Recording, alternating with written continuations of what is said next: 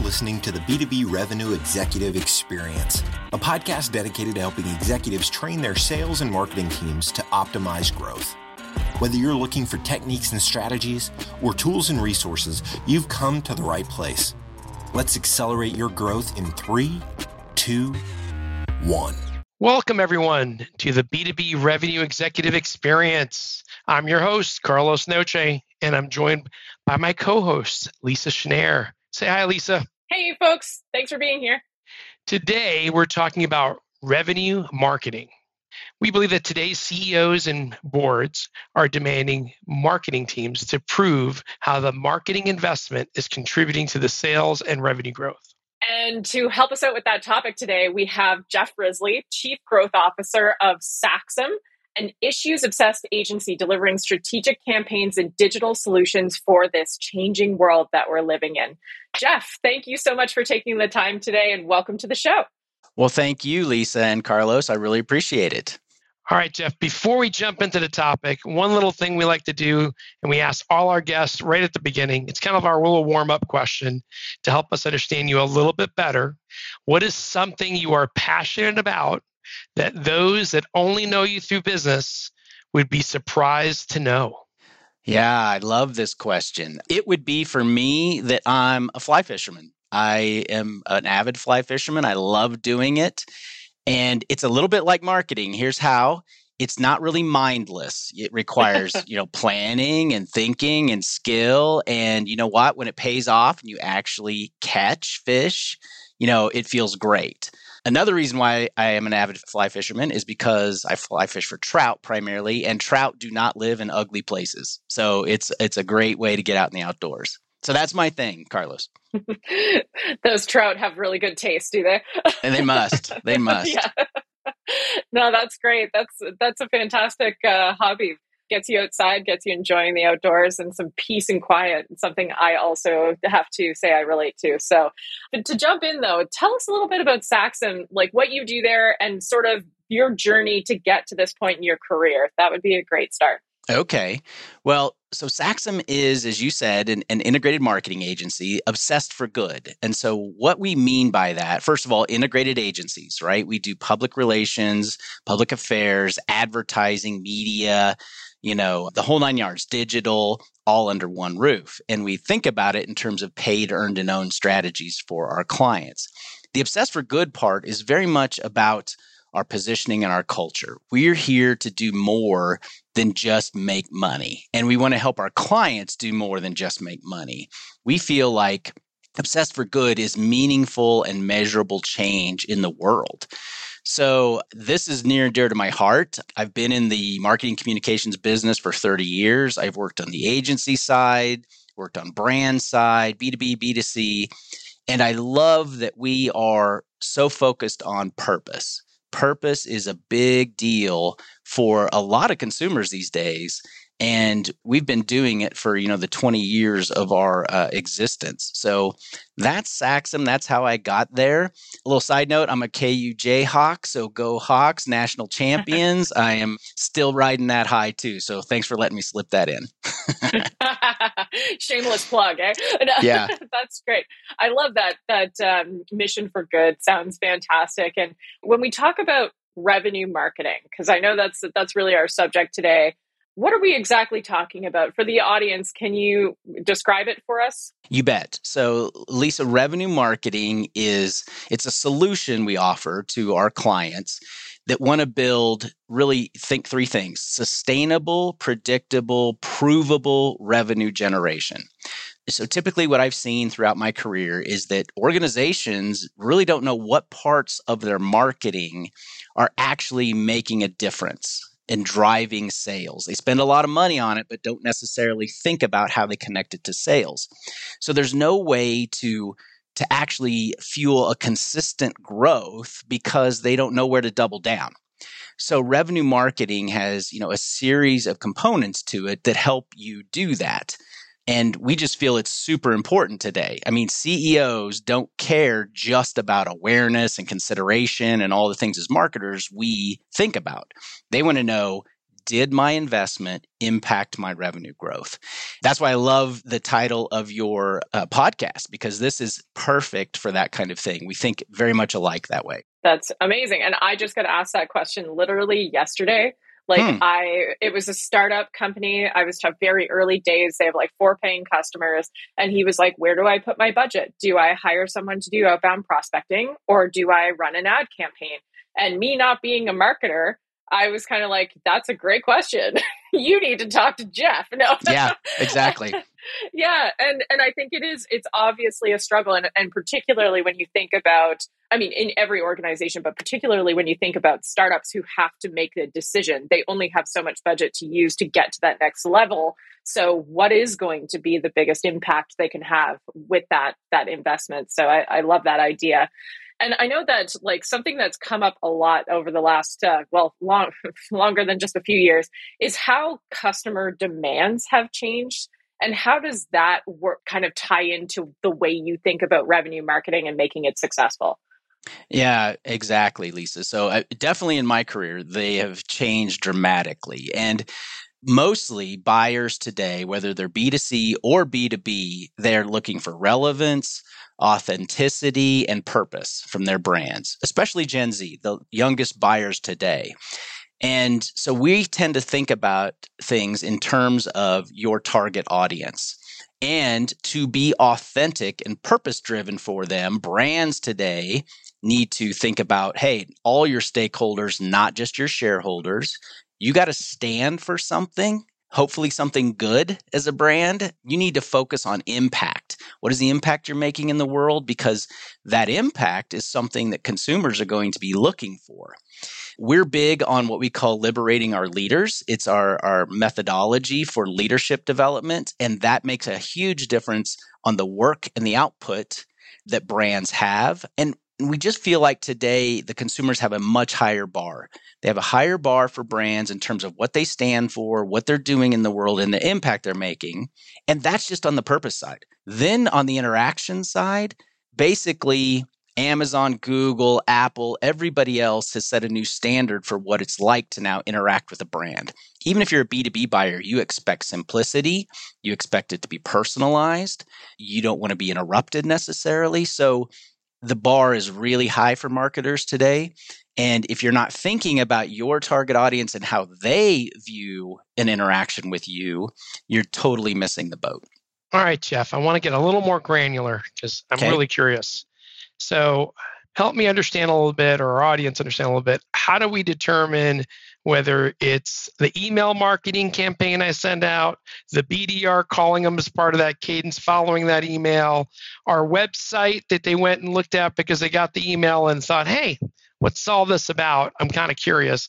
How do you determine what's generating the revenue versus what's not? What's more effective? Is that a fair question? It is. And it's what clients ask us.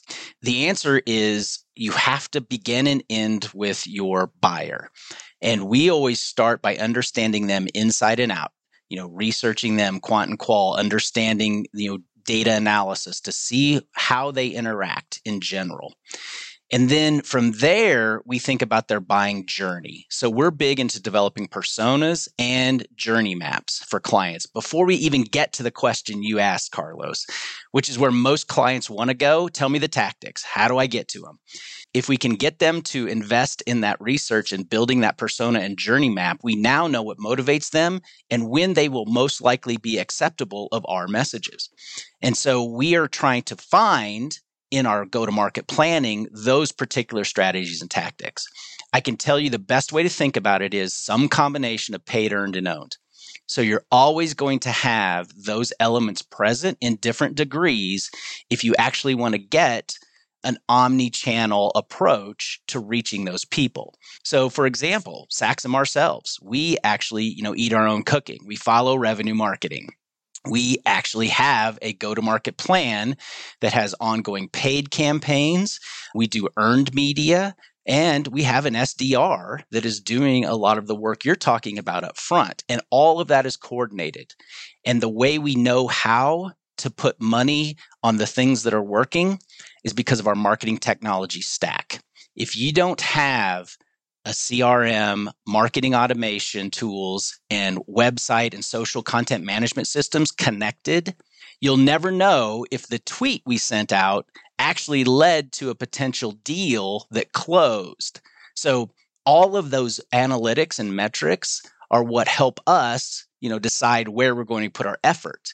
And then we can tell our clients, look, you do the same thing for you. That's how we help you guys decide whether to hire an SDR or do a paid search campaign or a, you know a Facebook a paid campaign. All of that comes after you do that kind of upfront work. Does that answer the question, Carlos?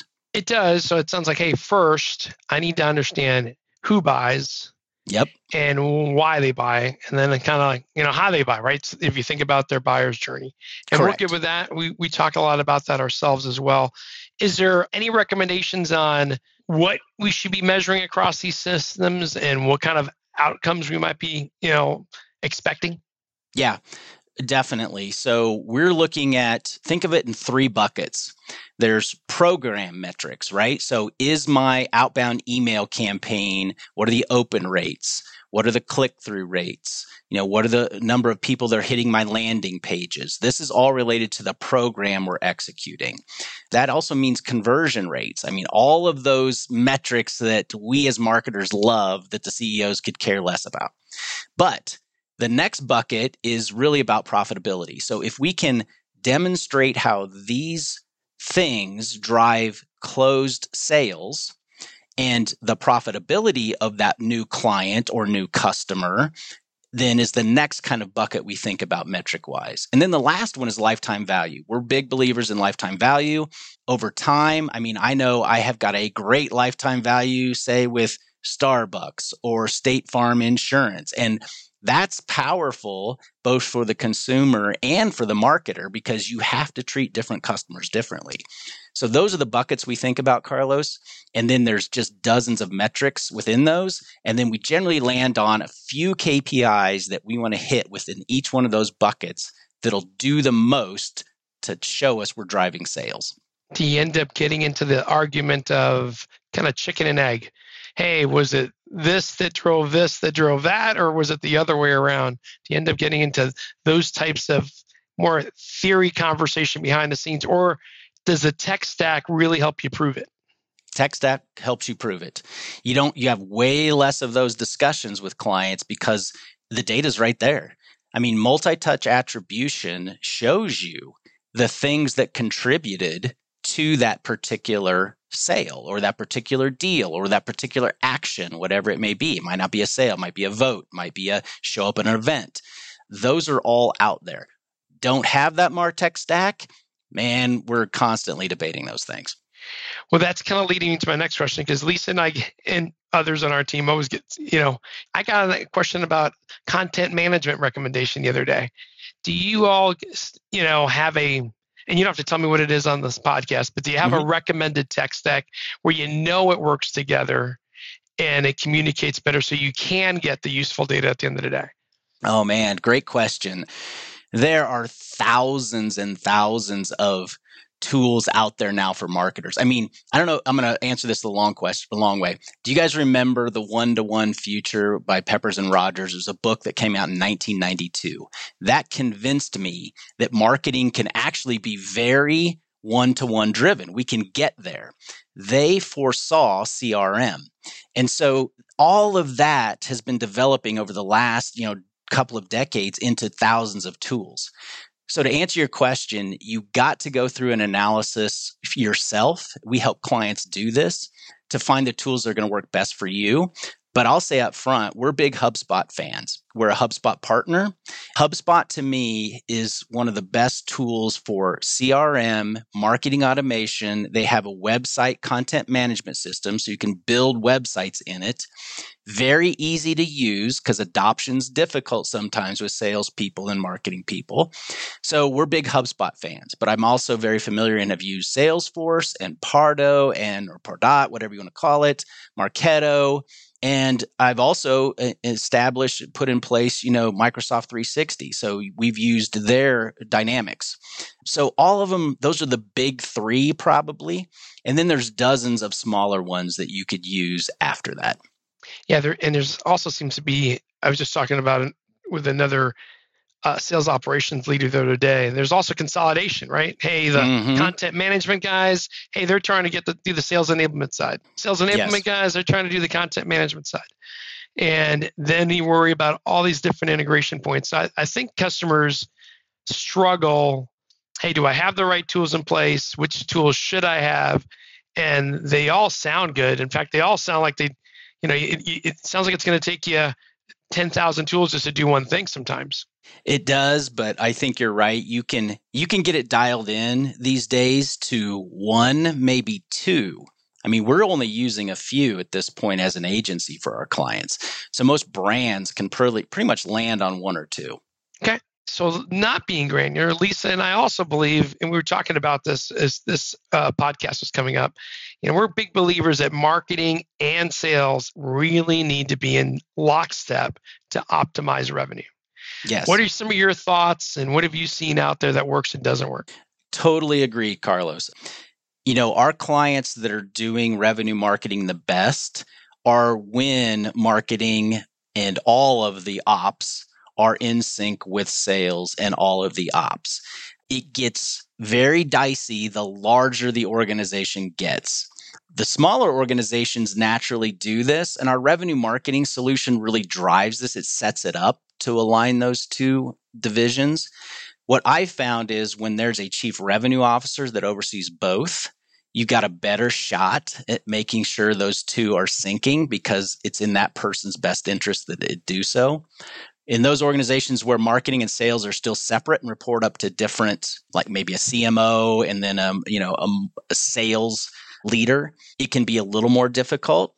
We have to align incentives too. I mean, I'm a big believer that marketing people should also be incentivized by by closed deals, not just by conversion rates and lead gen, because we're all in. Nothing happens unless somebody sells something. We got to get that happening, and our job as marketers is to help that sales team by giving them the best chance to close it. And so it's we've got to align those two things, or most you, you get dead dead tech stacks. You get you know data that's not useful and you're always going to struggle in actually getting closed deals. So big believer yes. Kind of continuing that thought because as, as you were talking i was thinking about we, we work with a lot of saas companies. Okay. And you know if you think about it it's uh, you know traditionally it's like a, a line. Hey marketing generates helps generate that top of funnel. Sales helps close it.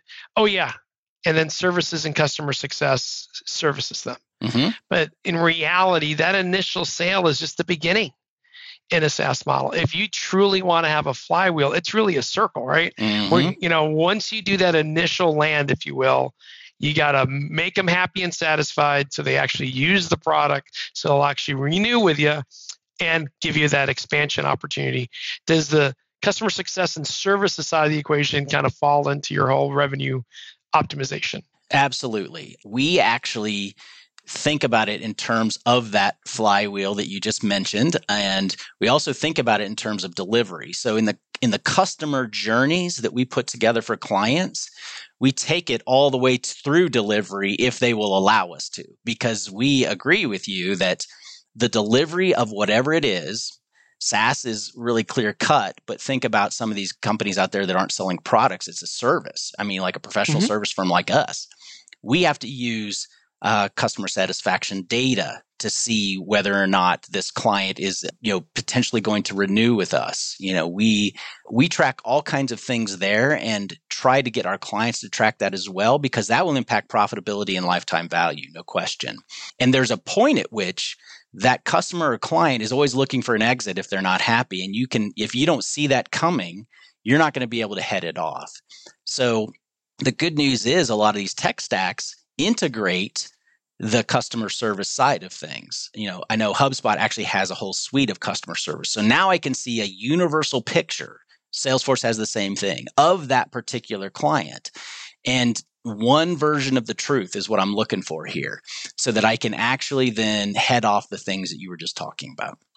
As you're working on those buyer journeys, one of the things to think about at the end, I, I try to remind our clients whether it's a product or a service, go live or install is not the end. Yeah. In other words, just because you went live doesn't mean that you actually had that impact, that result, that value expectation that you set up at the beginning. It's if you can finish off with that, that's what really gets that flywheel going to the next step. Because sometimes I think we just stop short. Woo, we got it up and running. yeah. Totally. No, you're right, Carlos. totally. B2B is that way for sure. SaaS products for sure. I've had some great experience with SaaS providers. I mean, I'll I'll give a shout out to ZoomInfo. We're we're users of Zoom Info. They had an amazing onboarding process. I mean, it was great. And you know, contrast that with some others that we've used before, and it's it's just not. So it makes a huge difference in the way we feel. It makes a big difference in recommendation. Heck, I just called out ZoomInfo here as having a great onboarding experience, and people won't do that unless they have that experience. So I think you're absolutely right. It's that a value based outcome at the end that makes all the difference. Totally. All right. One more. Is there a example of a marketing team, an organization that you feel like, hey, they're doing it right and they're getting the outcomes that they expect that you, you would you know point out to us Yes, and it's not one of our clients. I would love them to be a client, but um, I'm a huge fan of Allbirds. You guys familiar with Allbirds? Shoe, yeah. a shoe company, right?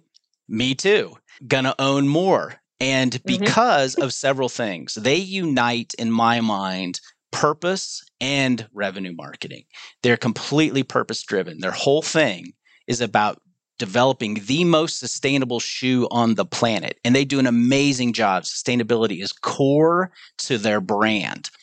On top of that, once their experience with them is great. I mean, from finding them to being able to uh, interact and learn more about the products to then moving me through consideration and ultimately to a purchase. And then to your point, Carlos, about the exchange is amazing. The way you buy the product, the way it comes packaged to you is really cool, much like Apple's, but way more sustainable. And then the customer service afterwards, and then the the touch points I get as a customer from Allbirds is really amazing. So on point, they know what shoe I bought. They're making recommendations on other types of shoes that I might like. So I think Allbirds has got it dialed in. I don't know what their tech stack is, but I guarantee they've got one and their marketing team's doing a great job. One of my clients visited uh, me for a fly fishing trip, by the way, Jeff. Ah. So we could talk offline. Okay. And he bragged about Allbirds so much that I went out and bought a couple of pair. Wow. So his, you know, I'm just, this is not intended to be a commercial for no, all. No, no, I know. I will tell you not that. sponsored. I, I, he talked about it so much, but we will accept your sponsorship. He talked about it so much that it got me to buy them. And uh, so far, I've, I've been really happy with the product. It's been great. Yeah. Word of mouth still works, by the way. Still works. yep. Yep, that's a, actually I heard about them through their return app. They use ah. a, re, ah. a, returns app on their Shopify store.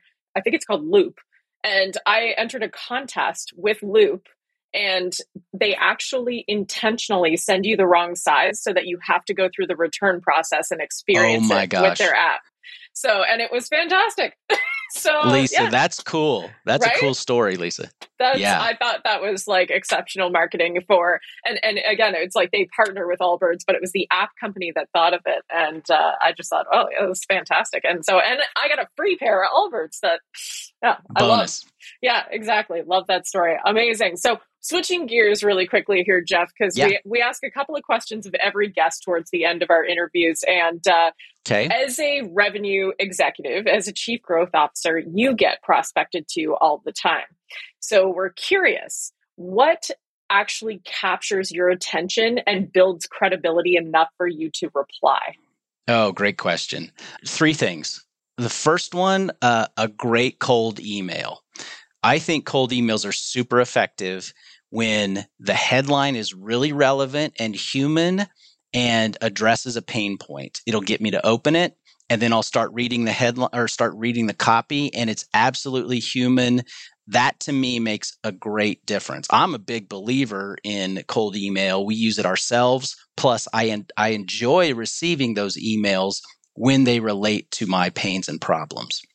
The second one helpful content. I'm not just going to say content, helpful content. So whether it's an ebook, a video, some content that's 75% about me, 25% about the brand, I am totally fine with. And I learn a ton. I stay on the edge by reading a lot of this content because if you think about the people who are marketing to me as a marketing executive, they are way out in front. They know what's going on in the world. And so their helpful content is great. I would say the last thing, more as a consumer, you know, myself, Instagram ads. Instagram ads are killer right now. The ones that can anticipate what I'm thinking about and buying, present enough information to me that I'll actually want to click through and check it out. And then the, the ones that have amazingly seamless buying, you know, interactions are great. In fact, I have a new rule now. I cannot use Instagram. I cannot buy in bed. That is my rule because you can sit there and it's so easy with an Instagram ad. Face ID. Will, yeah. yeah. That's right. So no more buying in bed. You have to at least get up and make sure that hey, yes, I really want to spend on this because it's so the interaction's so amazing.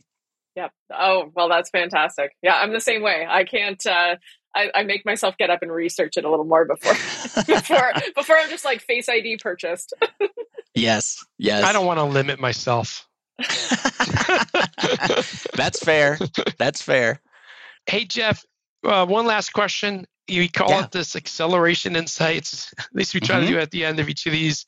Mm-hmm. What might be one thing you would like to share with the audience that would help them in hitting their targets as, as they look at this whole idea of revenue marketing?